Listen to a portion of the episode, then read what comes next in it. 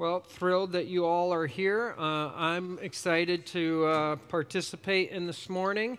We're going to head to a time of uh, the Eucharist, communion. Uh, the word Eucharist simply means good gift. And so when we come to communion, we understand the Eucharist as a symbol, it's a picture of Jesus' life gifted uh, for us. It's a good gift. Jesus' life is a good gift. And so we're going to uh, head towards that time, um, but continue our teaching in the Gospel of Matthew, the book of Matthew as we understand it. And so we're spending all of 2022 walking through that, which sometimes, when I, for some people, when I say that, we're going to spend an entire year walking through the Gospel of Matthew. Some people say, Really? Like an entire year? And uh, I was with a pastor friend earlier this week that we haven't been together in a while, and he's like, Hey, what are you guys doing? And I said, Well, we're going to spend 2022 going through Matthew. And he's like, The whole book of Matthew? And I said, Yeah. And he goes, You're going to do that in a year? And I said, Yeah. And he goes, Gosh, I would spend like eight months on the Sermon on the Mount. How are you doing the whole thing in a year? Which was my feeling exactly, because we might be going a year. We're getting ready to step into this morning the Sermon on the Mount. I would be fine if we took a year to go through the Sermon on the Mount. So, the idea that we're going through Matthew, if you're thinking, wow, that's a lot or that's a long time, we're going really fast really fast to be able to get through Matthew in a year. That's, that's my feeling. Um, because we, if we were to sit down and just work our way through it the way um, it, I mean, it's a lot. And it's beautiful. It's the same thing when people are like, there's a whole schedule so you can read through the Bible in a year. Uh, again, lovely, but oh, whew, like what kind of fast paced uh, business is that? Um, so it's, it's interesting. Um, but we're, we're, we're, we're, we're trekking through. And the reality is, the text we're going to be in today, that we're going to walk through, we, uh, I want to say it was probably about three years ago uh, as a church. The, the text we're walking through today, we actually spent, I think, seven or eight weeks going through. And we're going to do it um, all this morning. So we have to, I have to recalibrate how we walk through this, and it's really, really something and good. Uh, and then one other thing I'll say because it's okay. I can ask for forgiveness later. Um, I didn't ask for permission, but I'll still say it. Grow worried. No one's sweating more than my wife right now. Um, but yesterday was my mom's birthday. So, um, so happy, happy birthday to my mom. To my mom. But get this too. Um, on the 21st birthday, while some people maybe were having their first um, beverage, my mom was having her first baby. Um, so she gave birth to my sister uh, 53 years ago. So that's what she was doing for 21. Um, I didn't say my mom's age then. You can do the math. Um, see, I didn't go that far. Um, that's a good time. So happy birthday, Mom. It's great. And so much fun that we get to be in community together as well as just be family. So it's great. It's good. With that, we're going to jump in, and it's wonderful because I want to start off um, with, with a word of prayer and then jump into a little bit of memories of my, my childhood, and that we're going to walk into the scripture and the text. And then I want to highlight a, a comment. I won't talk about the comment, but that was said to me last week that helped me reshape where we're going this morning or how we're going to unpack this morning. Uh, gracious God, we bless you for the gift of gathering. The gift of gathering is your body, the church. Uh, that we can do that, uh, we uh, are blessed. We are grateful. and we bless you for that, God. Uh, the fact that we have this space to gather in is a gift, especially when we live in such weather where um, being indoors is really about the only option. And we really are then grateful uh, for a partner, uh, the Three Mile Project, all that they do in this community and for this community, and that we can partner with them, and then that we can share space for a gathering like this. What a gift. And so we bless you for that, God. Uh, and as we now sink into the scriptures, we desire to hear from you.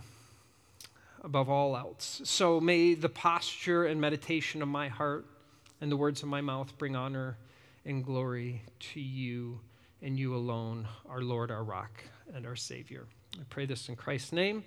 Amen and amen. Amen. All right, so my clearest memories of the, the church that I had grown up in as a child, um, when I think back to that, what I can remember most clearly is that I was told to confess to God how bad I was, and then plead for forgiveness, and then ask Jesus into my heart. That was what was walked over and over and over uh, as a kid. From there, so after that, it's God, this is how bad I am. Uh, please forgive me, and then, and then asking Jesus into my heart. Then from there, it was the thou shall not. Thou shall not dance. Mm-mm. Thou shall not listen to rock and roll. Thou shall not swear. Thou shall not go to the movies. Thou shall not do any sort of things like that. But what you should do is, or, or the, and thou shalt not be active on Sundays. That was a huge one as a kid. We could not be active on Sundays except for participating in three different services on Sunday. There was Sunday school, then there was Sunday morning service, then there was evening service. In between, how many times my brothers and I got in trouble for being outside and throwing the ball around or whatever. Hooey!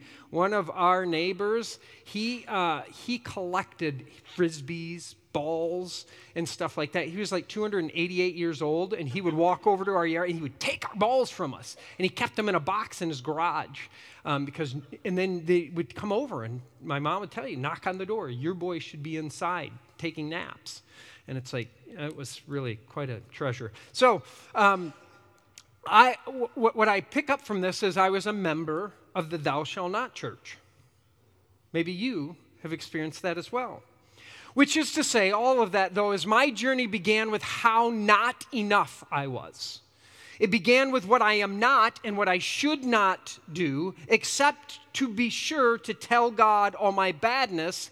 And then, and this is how I understood it, ask a very abstract, glowing and radiant yellow, floating on the clouds with clear all hair, wearing a bright white bathrobe Jesus into my heart. But I also knew that Jesus was a carpenter and so I pieced together that he was a magical carpenter who could build a home in my heart. Uh, so that's what I understood. So maybe we get a, a, couple pictures to give us an idea of what this Jesus is that we learned about, who would be just, whoa, like, whoa, of course we're following this Jesus. How could you not follow this Jesus who glows and floats and is just beaming all the time? Of course, of course. So, our wonderful Western art has done uh, a, a, work there to make it to go, how would we not? And this kind of gets at, uh, as we step into one of the most formative sections of the Bible in my life. Um, I'd like to do something a little bit different this morning, and one by backing up a little bit and actually sinking into last week. I want to bring a little bit more detail to where we were last week because I want to highlight a couple things. One is because a meaningful comment that was made to me last week about the idea of following Jesus. Why those first disciples, why did they follow Jesus? But understanding the context, they weren't following Jesus because he was floating along the, the Sea of Galilee, it wasn't because he was glowing. It wasn't even because they were like, well, he's the Messiah. He, he's the coming one. They didn't know that. They had no idea. And by the way, the prophets tell us there is nothing about his physical appearance, nothing about him that would draw people to him whatsoever. So it's not because of how he looked, it was not because of how he was glowing or floating or any of that. But the context is really, really important to why they were. So, I want to look back at last week a little bit. As Jesus was going along the shore of the, the, Lake of Galilee and he was calling those first four disciples, it's important that we immerse ourselves in the context to how Jesus was calling them and why it was that they responded to the call the way they did. Because it's, it's easy for us to think, well, Jesus, it's Jesus after all. But at this point in the scripture, Jesus wasn't understood to be or known as the Messiah. No one thought that or knew that. Jesus was a construction worker, not royalty either, by the way, and the text does not tell us that he was formally or institutionally rec- recognized as an itinerant rabbi. Education, first and foremost in the first century, was done in the home. The lead teachers were dad and mom. But dad first is your teacher. You learned in the home, and it was done by then the parents. And learning from an itinerant rabbi, that would be like a bonus. That would be kind of like the January series that's taking place at Calvin right now, where you go, we get to go and listen to a speaker, we learn from someone. That's like an itinerant rabbi might visit your village and you could sit and learn from them for, for an afternoon or a day. But the idea that you didn't, you didn't go to school, you learned in the home, and then if your village had a synagogue, you might do some additional learning in the synagogue. But that is more rare. And this does not minimize learning because it was the pride, and still is in many ways, of the Jewish people. So, first century historian, Jewish historian Josephus says this Above all, we pride ourselves on the education of our children and regard as the most essential task in life the observance of our laws and the, of the pious practices, based thereupon which we have inherited.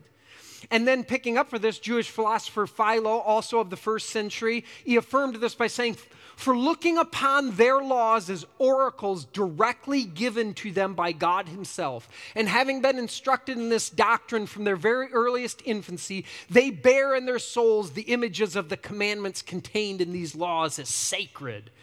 First century, like, oh, education is a big deal. And education began and centered around the text, the Hebrew scriptures, what we know as the Old Testament or the Older Testament. I don't like calling it the Old Testament. It's the Older Testament, but it's the Hebrew scriptures. It's the Jewish Bible. And so we start there. So, what I want to do is revisit the schooling so that we understand when they get called what they had, would have gone through. So let's begin with uh, Bet Sefer. So there's uh, Bet or Beit Sefer, house of the book is what this means. From age five to nine years old, you memorize Torah. So five years old, this is what you're doing in the home as they're teaching the Hebrew scriptures and you're lo- learning the Torah. Genesis, Exodus, Leviticus, Numbers, Deuteronomy. These kids are memorizing it because they don't get to have a Bible in their home. You, you are learning it from your father who has memorized it and then is teaching you, and then you might get a rabbi helping. Then you move on to Bet Talmud. So that's his house of learning. So 10 to 12 years old, the focus was on studying oral interpretations of Torah and then memorizing the rest of the Hebrew scriptures, what we know as the Old Testament, while also learning the family trade. So, in this time, you're also learning the family trade because this is where, for the vast majority of kids, your education is going to end. And you want to be learning the family trade because then you're going to go to work, say at the end of your 12th year, now it's time to work. But for some, for the exceptional students, the best of the best, you go on to Bet Midrash. And this is house of study. Uh, house of study. So this is 13 plus years old. So 13, uh, it's secondary school. We would think of as uh, high school and then some. Typically only for the advanced students. Here, a student would seek out a rabbi, and that's what you did in this schooling system. You sought a rabbi. A rabbi doesn't seek you out you go to a rabbi and you would ask a rabbi, May I be your Talmudim? May I be your student? May I be your disciple? You ask them, then they would ask you a whole handful of questions, testing you to see how well you knew Torah and how you knew the scriptures. And they would test you to see if they thought you could be their Talmudim, which is a, a rabbi is not going to call you, not going to say you can be a Talmudim of mine, unless they believed that you could do what they did. Can I lead this student to become like me? Can you do what I do? If I do not think so, then what you would often hear a rabbi say is, It's clear you love God, but you will not be a Talmudim of mine. Now go and ply your family trade. Go work for your family. Go do your work. You will not be a Talmudim of mine because I don't believe you can do what I do. But as Bet Midrash continues at 18, and I mentioned this at the age of 18, you enter, enter the bride chamber, which is to say you kind of step into what it is to, you're going to get married, you're going to participate. There's a lot of layers to this that we can't get into, but you probably do that at 18. At 20, you would pursue a vocation, possibly in this, if you're the best of the best of the best of the best. And then at age 30, the most exceptional student would be given authority to teach others, to be a rabbi. Now, when I say Jesus wasn't, uh, as we understand it, institutionally understood to be that, because we have nowhere in the scriptures where it says the institution gave him authority, but at some point the Pharisees are asking him, the religious elite come to them and say, Where did you get your authority? And his response is really fascinating. He says, Where'd John get his authority? Because from the text, what we understand is John the baptizer is giving him, you have to have two authority figures lay hands on you and say, You are given the authority. Jesus has two authority figures kind of anoint him John the Baptist and, Oh God you, you have in the baptism thing is you have this thing. So when they ask, Where'd you get your authority? And he says, Where'd John get his? They have to answer. And, if, and it says in the text, if they go, well, John, it's not John, John doesn't have authority, then it's, they know the people are going to revolt because they love John. But if they say, well, John has authority, then they're, they're, they're in trouble because then that means you have authority and we're stuck. And it says, so they asked him no more questions. it's so great. Um, that's some other place in the Bible. It's just a lot of fun to go into. Now, when Jesus calls Peter and Andrew, they are casting a net in the lake because they are fishermen. Then he calls James and John, who, eh, who are with their father Zebedee, who would have been their main teacher and they're working as fishermen. We'll read later then how Matthew has James and John, so they're with their dad, but later on we'll see that James and John's mom is with them, right?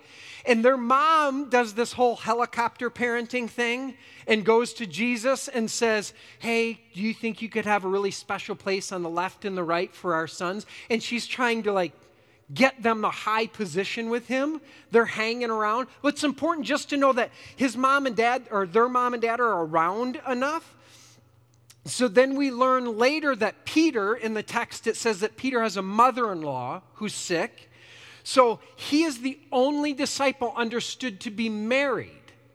Which means, from what we know contextually, it's likely that besides Peter, the other 11 disciples are unwed teenagers. Is that how you have thought of the disciples, the 12 disciples? Peter could be in his possibly in his 20s as like kind of the lead disciple, which is often, and then the rest are unwed teenagers. And because James and John, their dad and their mom are hanging around that tightly, it's likely they're 14, 15, maybe 16 years old. This is who Jesus has called and said, I'm going to change the world with you. And it also should make us think about how we treat teenagers today. It really should. Thank you, Stan and Luann and the Three Mile Project. Because is that how we see teenagers today? Is that how we speak to them? Is that how we call them? We believe you can be so much. We believe there is so much in you, and we're calling you to that. Is that how we treat and look at teenagers today? Because it's all there. Jesus looked at him and said, You come and follow me. Whoo-wee. Then, noting that the majority of scholars date the writing of Matthew's gospel after 70 CE, 70 AD, this, it's after that that they have that. This would put a teenaged Matthew, him recording then this, in his 50s. Okay? Which really is actually still quite impressive. He's in his 50s because the average age of a lifespan of a male in the Galilee region is 40. That was the average age in which a male would live. So if Matthew's in his 50s, because otherwise, if we're like, no, no, he was like 35 when he was called, oh, great, then try and figure all that out when he would be recording this. And you're like, oh, wait, hold on. Right. So context is everything. It makes sense that Matthew, along with those others, teenagers. Context, context, context. Now, this is important to highlight because we are now heading to the largest recorded teaching of Jesus. So, who follows him and how they follow him is of immense encouragement and challenge to you and I today, right?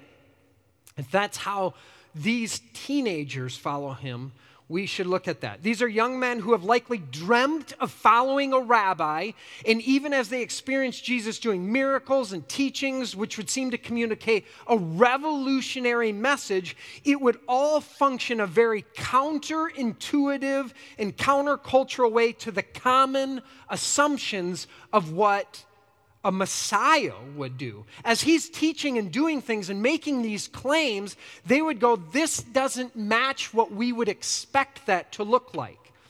Beginning with the idea the coming Messiah would be what? A king, correct? They understood the coming one will be in the line of David, who will be a king greater than David. So as Jesus comes along as an itinerant rabbi, that doesn't match up. And if you're supposed to, like, you're going to overthrow the empire that is ruling and oppressing us, Rome at the time, then it would be a king who would be recruiting a military. That's what they would be expecting. That would be the common idea. Where is the king and where is he getting his military to overcome Rome?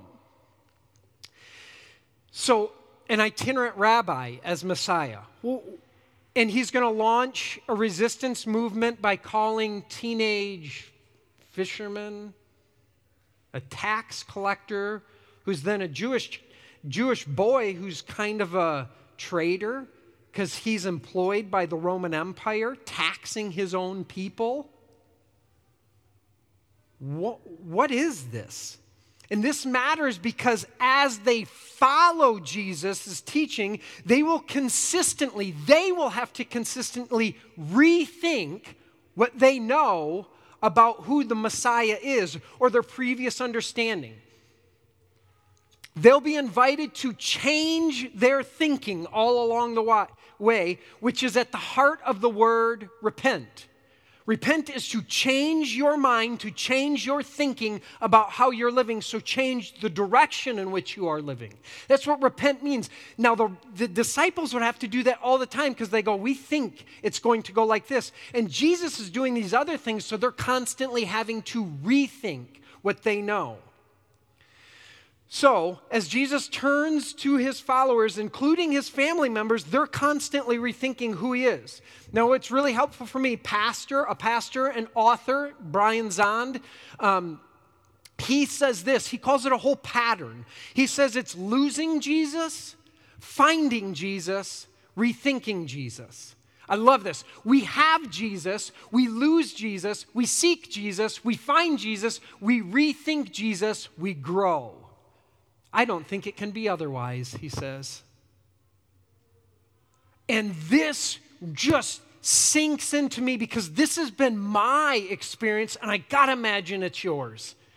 That you are constantly having to rethink or relearn what you thought you knew, what was handed to you, New Testament scholar and teacher Amy Jill Levine, she says it this way. I love this, how she says it. Next slide.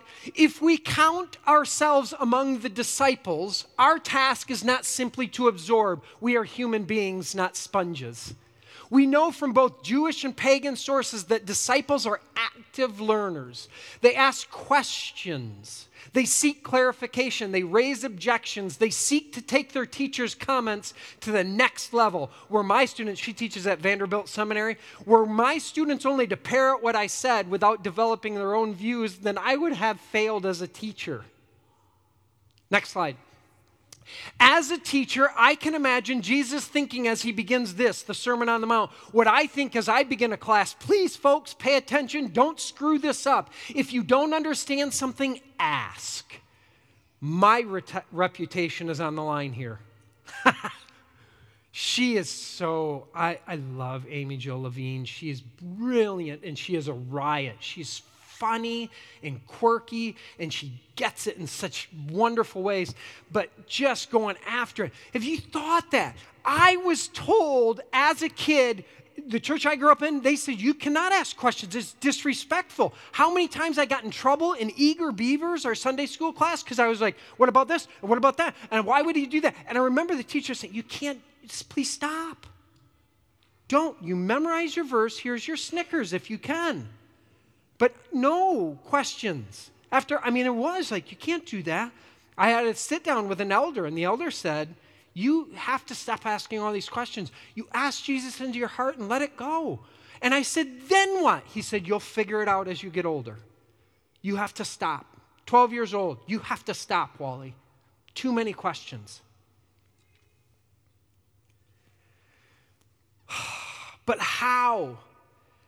When the very way of Jesus is inquiry, it's curiosity, it's prodding, in order for us to get a handle on what is it we're wrestling with, who are we becoming in light of this?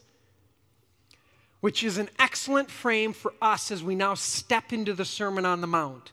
Jesus steps into this teaching that he was about given from a place of action a place of connecting with and healing a growing mishmash of humanity. So, Matthew chapter 4, verse 23 and 25, we'll go here. Jesus went throughout Galilee, teaching in their synagogues, proclaiming the good news of the kingdom, and healing every disease and sickness among the people. News about him spread all over Syria and people brought to him all who were ill with various diseases, those suffering severe pain, the demon possessed, those having seizures, and the paralyzed, and he healed them. Large crowds from Galilee, the Decapolis, which means the ten cities, Jerusalem, Judea, and the region across the Jordan, Perea is what it is, followed him. Now, quick, a map to give us an idea. We'll do a couple maps here to get where we are in this thing. Uh, next slide should be a map. Here we go. So you got the Galilee region, all these different kind of fishing villages in this area. Bethsaida on that side. So you have that. Syria, as you can see up above. Here's the Decapolis, 10 cities down here. And so you have this area. Next slide, we'll get a, another map here so you can see this is the region across the Jordan, Perea here. Then you have uh, Jerusalem. So you have this in here, Judea as it was saying. So you have all these regions, people coming from all of these places, and they're gathering in this little Galilee area to follow Jesus to see what in the world is going on. All of these things. Now, real quick, it is a fascinating mishmash of humanity. The Galilee is largely poor, Torah observing Jewish people. That's the Galilee region. The Decapolis, the 10 cities, is largely Roman and Hellenistic Greek, so it's Gentile. Syria is largely Gentile and pagan. Jerusalem is the Jewish religious elite. And Judea is a mix of Gentile and Jew. Region across the Jordan, Perea, is largely Greek and Roman. And then the list of those with what's it say? Sickness, disease, demon possessed, paralyzed, people having seizures. These are people who have to live on the margins. They, can, they have to separate themselves from the community because they, they have to live at a distance because they were believed to be cursed, sin filled, dirty. These are the people that come flocking to Jesus. This gives us some idea of who's coming, and what does he do? He heals them. This is a wild scene. And if you're a group of teenagers who have grown up in the Galilee region, and at best, like you probably did some of these pilgrimages a couple of times a year to Jerusalem, but you live in this kind of area to see this mass of people and all of this taking place, the disciples are pulling in, going, What is this guy going to do? How does he respond? Now, when Jesus sees the crowds, he goes up on a mountainside and he sits down. his disciples come to him, they pull in close, and he begins to teach them. Whew. This is a subtle but stunning intimacy in this text. You see that? This crowd of all these wild people, and the disciples tuck in near, and Jesus looks at them and begins to teach them with all this massive crowd around them. Now, uh, next slide. To give you an idea of where uh, Yep, there's that. We just read that. Okay, next slide. There we go. So here's the Sea of Galilee. Just want to give you an idea. We circle it here. This is where it's understood to be the Mount of Beatitudes, where this takes place. So you have Bethsaida, Chorazin, Capernaum. So it's next to uh, Capernaum or Ka. Naum is how it's pronounced because we like to be that snooby. Okay, next slide. Uh, to give you an idea, I circled it with my pen and starred it uh, for us. Uh, but where the Mount of Beatitudes is, so I did that because, and then, uh, and then a picture so we can see this is what it looks like today. Mount of Beatitudes next to the sea or lake of Galilee. Real quick, stare at that. Does that look like much of a mountain to you? Huh. Well, Here's the thing Luke's gospel calls this teaching the Sermon on the Plain. Oh, interesting. Same sermon he's talking about. Luke calls it Sermon on the Plain. Matthew calls it the Sermon on the Mount, calls it a mountain. It's more of an in between, right? It's a foothill, is what it is. Foothill. But Luke is writing to the poor. That's his audience. So he is literally trying to level the ground where the stories take place. Matthew wants you to think of Moses, so he's going to say the Sermon on the Mountain, so you have Jesus going up on a mountain to now disperse the new law. So he literally carves out a mountain. But the reality is, it's a foothill. But it's brilliant. All of it, how they're doing is they're trying to get you in a place. Now then, Jesus pulls the disciples near and he begins to teach them. And he said, Blessed are the poor in spirit, for theirs is the kingdom of heaven. Blessed are those who mourn, for they will be comforted. Blessed are the meek for they will inherit the earth. Blessed are those who hunger and thirst for righteousness, for they will be filled. Blessed are the merciful, for they will be shown mercy. Blessed are the pure in heart, for they will see God. Blessed are the peacemakers, for they will be called children of God. Blessed are those who are persecuted because of righteousness, for theirs is the kingdom of heaven. And blessed are you when people insult you, persecute you, and say all kinds of evil against you because of me. Rejoice and be glad, because great is your reward in heaven. For in the same way they persecuted the prophets who were before you.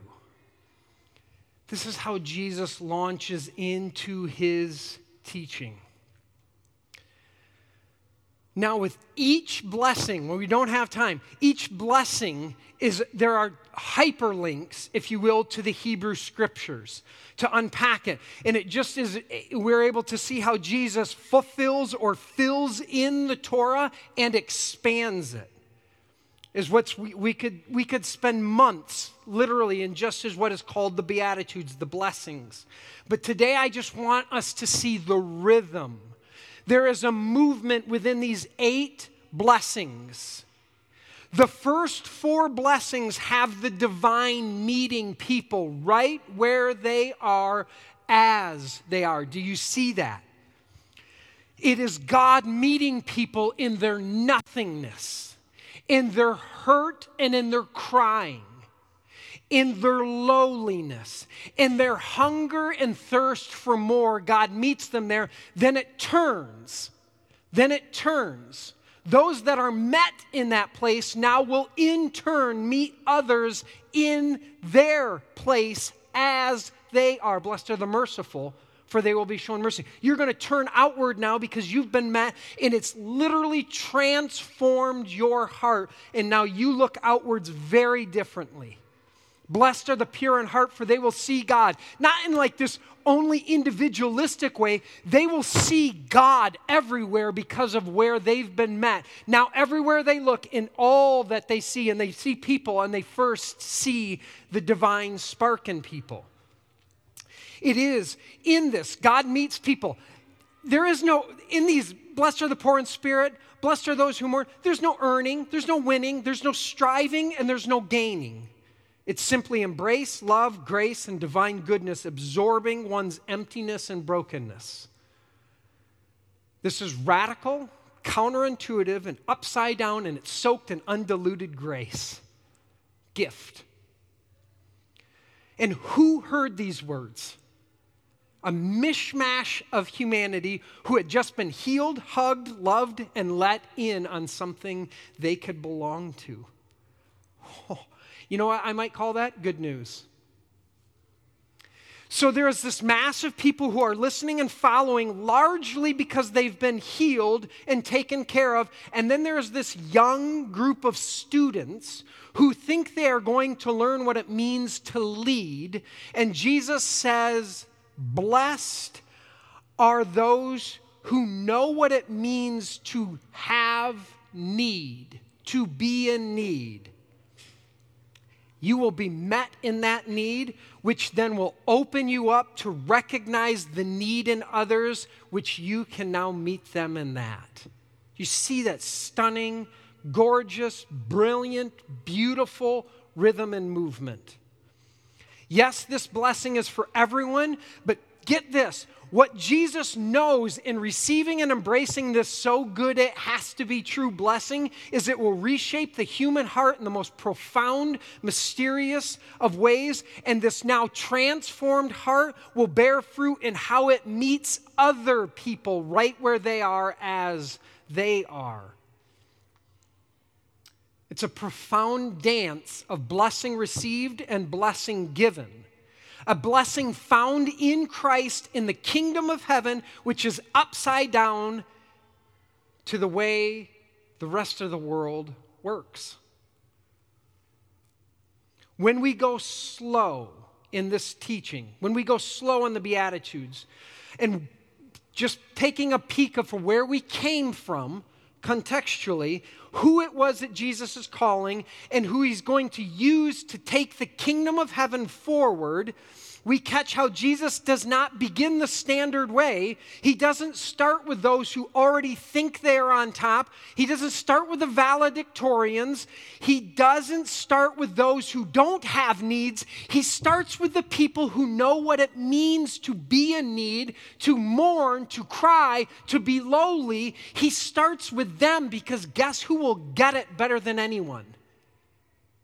Oh we're going to go out and do this? Well, that's going to have to take a cracked, broken, misshaped heart so that all that goodness can fall in, fill in, and reform the heart. This blessing is not something gained through hard work or striving. How many of us right now just, what?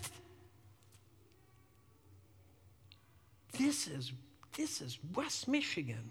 We pull ourselves up by our bootstraps. And Jesus said, Blessed are the poor in spirit. Our heads melt. This blessing meets us as we find ourselves in need and are humble, open to, and honest about the very places and postures of our own needs. It is in grasping in this need in which we discover and experience then the withness of the divine in the most profound and mysterious ways. For me, 15 years ago, I participated in a several month long study of the Sermon on the Mount, which led me in that process to lose the Jesus that I grew up with. but was really losing an idea of Jesus that I was handed. Are you with me? And then finding the Jesus who is meeting all people right where they are as they are. And that new foundation wasn't rooted in thou shall nots, but rather because you are met right where you are, as you are, in love. Oh, oh, so now go in love and meet others right where they are, just as they are. This opened a whole new world for me. This foundation begins with blessing, as in all are created in the image of the divine. So Jesus uses these words to uncover the stack of lies and chaos and suffering that has buried and covered over the divine spark in each person. For me, it awakened the Christ in what it means to be Christian. It wasn't a list of abstract ideas about Jesus. It was like watching a film about love lived out in the most human yet utterly divine way. This new foundation gave me eyes to see how the Apostle Paul adopts this frame and, the, and Paul will write to the church in Ephesus, which we'll understand will go through the, all Asia Minor and hit those churches. This letter, what we know as Ephesians, we understand it has six chapters. The first three chapters have Paul, has Paul telling the church who they are. You know how many imperatives there are in the first three chapters? None. It's who you are to those in Christ in Christ is his most used words. And he tells them who they are for three chapters. This is who you are in Christ. This is who you are. Church, this is who you are. The next three chapters of Ephesians are in light of who you are, this is then how you should live. But you don't do it from your effort and striving and gaining and winning. No, no, no. You do it from who you are at your foundation. So let me tell you who you are in Christ. From there, you can live this out. Paul adopts this whole idea of this is where it begins. The invitation is there losing Jesus, finding Jesus, rethinking Jesus which is why we often find the disciples, when we're reading, confused or responding or not responding. Like when we see them, how many times you read your Bibles and you shake your head? What are these idiots doing? I mean, oh, right? Are they not paying attention? Come on, guys, really? That's your question? That's your response? That's your non response? What, what are you doing? But were they thinking because the true king, the Messiah, the anointed one, would be very different than what they're seeing, experiencing, correct? So they are wondering when Jesus is going to hop on the throne. When is he going to call down fire on his enemies? They ask him to do it at some point. Should we just do that? Call down fire on these people? And then when are you going to insert us, we're your disciples, as like your royal cabinet? When does that get to happen? And Jesus says, Oh, okay, gather around, guys. Blessed are the poor in spirit, blessed are the meek, blessed are the merciful, blessed are the peacemakers. And oh, by the way, we're going to hang out and heal really messy people. And then he's going to end with Blessed are you when people speak against you because you and mistreat you because you follow me in these ways. These are the ways of the kingdom of heaven. Did Jesus have too much wine? Did Jesus fast too long and kind of short circuit his brain? And then I take a deep breath and I go, Oh, I get it now. I'm standing right next to the disciples, needing to rethink the whole idea of the one who is to come. Because Jesus doesn't call people to believe abstract ideas about him. Jesus meets people right where they are, as they are, and then he tells them who they are and whose they are. Then he calls them to walk with him, to participate with him in flipping the whole world right side up. Following Jesus is about helping people find their way back to their foundation, finding their way back to their essence, finding their way back to God. Friends, the invitation is participation. Welcome to the way of Jesus. Love it. This takes us to the Eucharist which is a beautiful sacrament, but it's also a humbling practice in which we receive the bread and drink as a symbol of Jesus breaking himself open and pouring himself out for the healing of the world, which includes you and me. And then we do this in remembrance of him. We share in this together, and then we go and break ourselves open and pour ourselves out that others may find their way back to God. And if I can just take a minute and um, have a confession, when we're going to step to the table and, and, practice, experience the Eucharist, communion this morning, um, this will be um, down the line. This is this will be like probably the fifth time that I've done this this week. This will be the first time in which I do it with bread and a drink. But I've experienced this with a number of you all this week.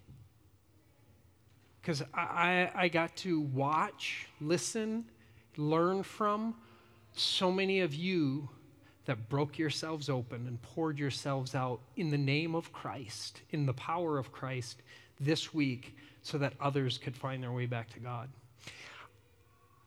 It's not my place to tell you story after story after story that has taken place in this church. By that means the people in which you all and a number of others stepped up, stepped out, broke themselves open, and poured themselves out so that other people could experience, embrace love, grace, healing, forgiveness, warmth, food, love, belonging. And so when I come to the table, all I could think about is I get to take the Eucharist again on Sunday. Because I got to sit with people, be with people, listen to people receive texts, phone calls, emails of stories of people in Christ, through Christ, by the way of Christ, in the love of Christ, break themselves open, pour themselves out, so that people could taste and see God is oh so good. So when we come to the table, it is a ritual, which is gorgeous and beautiful, but it's also a practice that we take in and then we go out and we do. We do. So that people will experience, see God. Do you see the movement? I've been met. I didn't earn it, win it, buy it.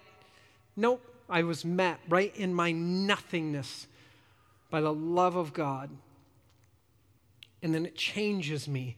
And oh, what I want to do is spring out of bed, spring out of my house, spring out of my shoes, and go and offer this same love to other people.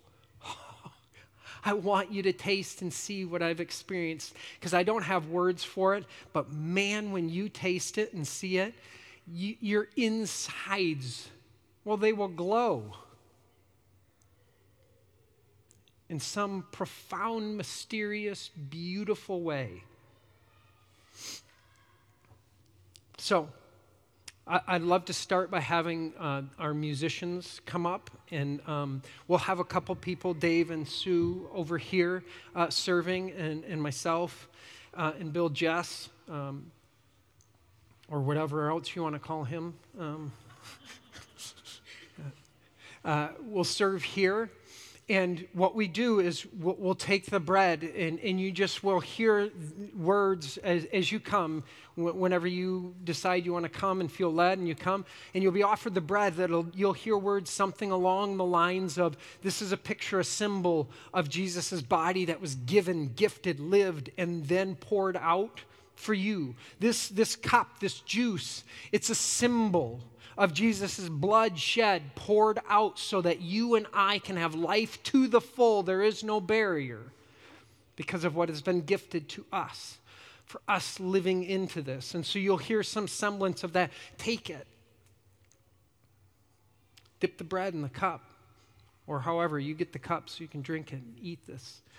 And we do this in remembrance of the life that Jesus lived and then gave and was resurrected for us.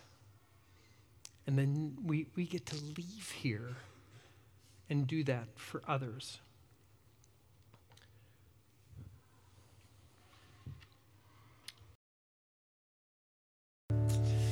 Churches, as we go forward and continue on in these next now three chapters chapter 5 of Matthew, chapter 6, and chapter 7. Those three chapters are known what is this Sermon on the Mount, which actually, then there is a practical thing where it says Jesus goes up on a mountainside and sits down. There's a big teaching ahead. And he needs to sit down because it's going to take longer than even what I just did.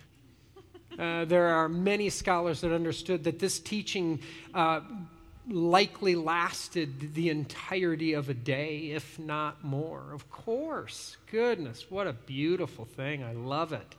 So he's going to sit down, but here's the thing the Beatitudes, as we know them, the blessings, hang on to that frame because we're going to see it over all of the Sermon on the Mount. It's essentially, let's talk about the implications of this. You're going to see it get stacked on top of everything he says. When we live this out, when we understand we're met in this way and we meet others, it looks like this. It will work its way out like this. So if you're like, man, I would love practical teaching is all ahead. Here's how take this idea of being met by God and then how we in turn will meet others with that kind of grace. What does that look like? Well, we're going to walk into that. And it's going to be both beautiful and messy, but here's the goodness of it it's all participatory. It's an invitation for all of us to be found by God, to sink into the love of God, and to live out from the love of God for others to find their way back to God. Church, may you know that God is meeting you right where you are, just as you are.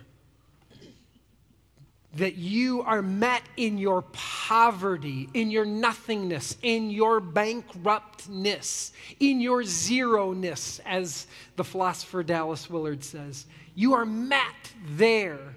You are loved right where you are, strengthened empowered, encouraged, lifted up, and held together.